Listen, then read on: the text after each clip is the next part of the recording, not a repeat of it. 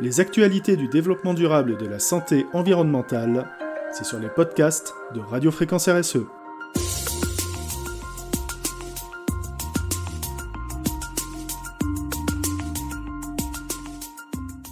Attention aux jouets en plastique, même garantis sans phtalate.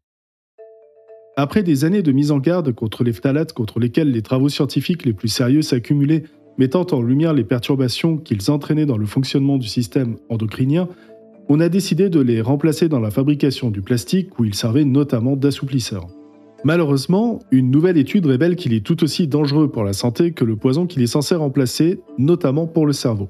Alors quelles sont les données du problème? Le citrate d'acétyltributyle, ATBC, alternative supposée au phtalate, notamment pour produire des jouets en plastique, apparaît comme un dangereux perturbateur de la croissance des neurones. Remarquons incidemment que cette accusation vient en complète contradiction avec les affirmations de l'ANSES en 2016, suivant lesquelles il ne présentait pas de risque sanitaire. Comme les phtalates règnent sans partage dans le monde industriel, il s'avère que l'ATBC, censé le remplacer avantageusement, est présent partout lui aussi. On le trouve donc dans les jouets pour enfants, dans les emballages alimentaires, dans les sols en vinyle et même dans certains cosmétiques. Plutôt inquiétant car si le corpus des recherches menées jusqu'à présent sur des animaux soumis aux effets des phtalates avait démontré qu'ils sont des perturbateurs endocriniens et qu'ils peuvent nuire à la fonction reproductive et au développement du fœtus, constater ensuite que les nouveaux matériaux qui les ont remplacés auraient des conséquences sur la croissance des neurones comme la nouvelle étude présentée lors du congrès annuel de la Société américaine pour la biochimie et la biologie moléculaire consacrée plus particulièrement à la TBC, l'a démontré, a de quoi nous laisser perplexes,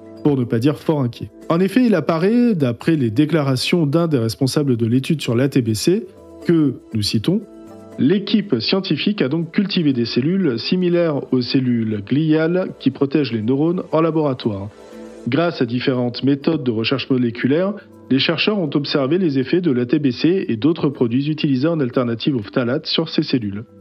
D'après leurs conclusions, les cellules cérébrales exposées à la TBC augmentaient leur expression de deux gènes associés au stress cellulaire et accentuaient également leur production d'une enzyme associée à la sénescence cellulaire qui peut entraîner l'arrêt de la croissance des cellules et bloquer leur division. Cela nous semble se passer de commentaires, surtout si on lit la suite. Les résultats suggèrent que l'ATBC pourrait interférer avec la capacité des cellules gliales à se régénérer, ce qui peut réduire leur capacité à protéger les cellules neurales et entraîner une neurodégénérescence et un vieillissement accéléré, concluent les auteurs dans un communiqué. Il est également possible que l'exposition à la TBC au cours du développement précoce, lorsque les neurones se développent et se divisent activement, puisse affecter directement les neurones et interférer avec le développement du cerveau. Si on considère de plus que d'après les spécialistes, les neurones ne peuvent pas repousser lorsqu'ils sont endommagés et que les effets de ces substances seraient donc permanents, il convient de se rallier à l'avis qui préconise de pratiquer des tests supplémentaires sur la TBC à différentes doses, dans différents contextes et dans des modèles d'organismes entiers. Alors quelle parole croire? En effet, les experts ayant réalisé en 2016 une étude par l'agence de sécurité sanitaire ANSES en France avaient estimé que les risques sanitaires liés au substitut de ces substances, les phtalates, présents dans des jouets et équipements en matière en plastique, destinés à des nourrissons et des enfants de moins de 3 ans, ne mettent pas en évidence de risques pour les 10 enfants et nourrissons.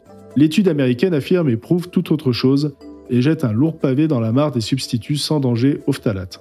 Quelles sont nos conclusions sur la question?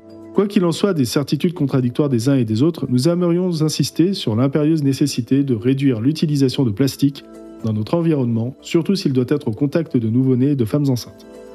Mais cela ne suffit pas, car il nous faut insister aussi sur les faits suivants qui constituent la principale leçon à tirer de l'article qui précède. Le plastique sous toutes les formes est un dérivé du pétrole qui concourt activement au dérèglement climatique que nous subissons. C'est un faux ami qui peut aussi avancer masqué dans des revêtements de gobelets en carton soi-disant recyclables. Le plastique est aussi présent dans de nombreuses fournitures scolaires qu'il faut absolument éviter. C'est l'agent numéro un des pollutions de l'air, de l'eau, des sols. Il est donc impératif qu'il soit débusqué et maîtrisé dans le secteur de la santé, notamment dans la composition exhaustive des produits de santé, dans celle des cosmétiques, des dispositifs médicaux, des implants et prothèses pour garantir la qualité et l'innocuité de l'ensemble de ces catégories de produits.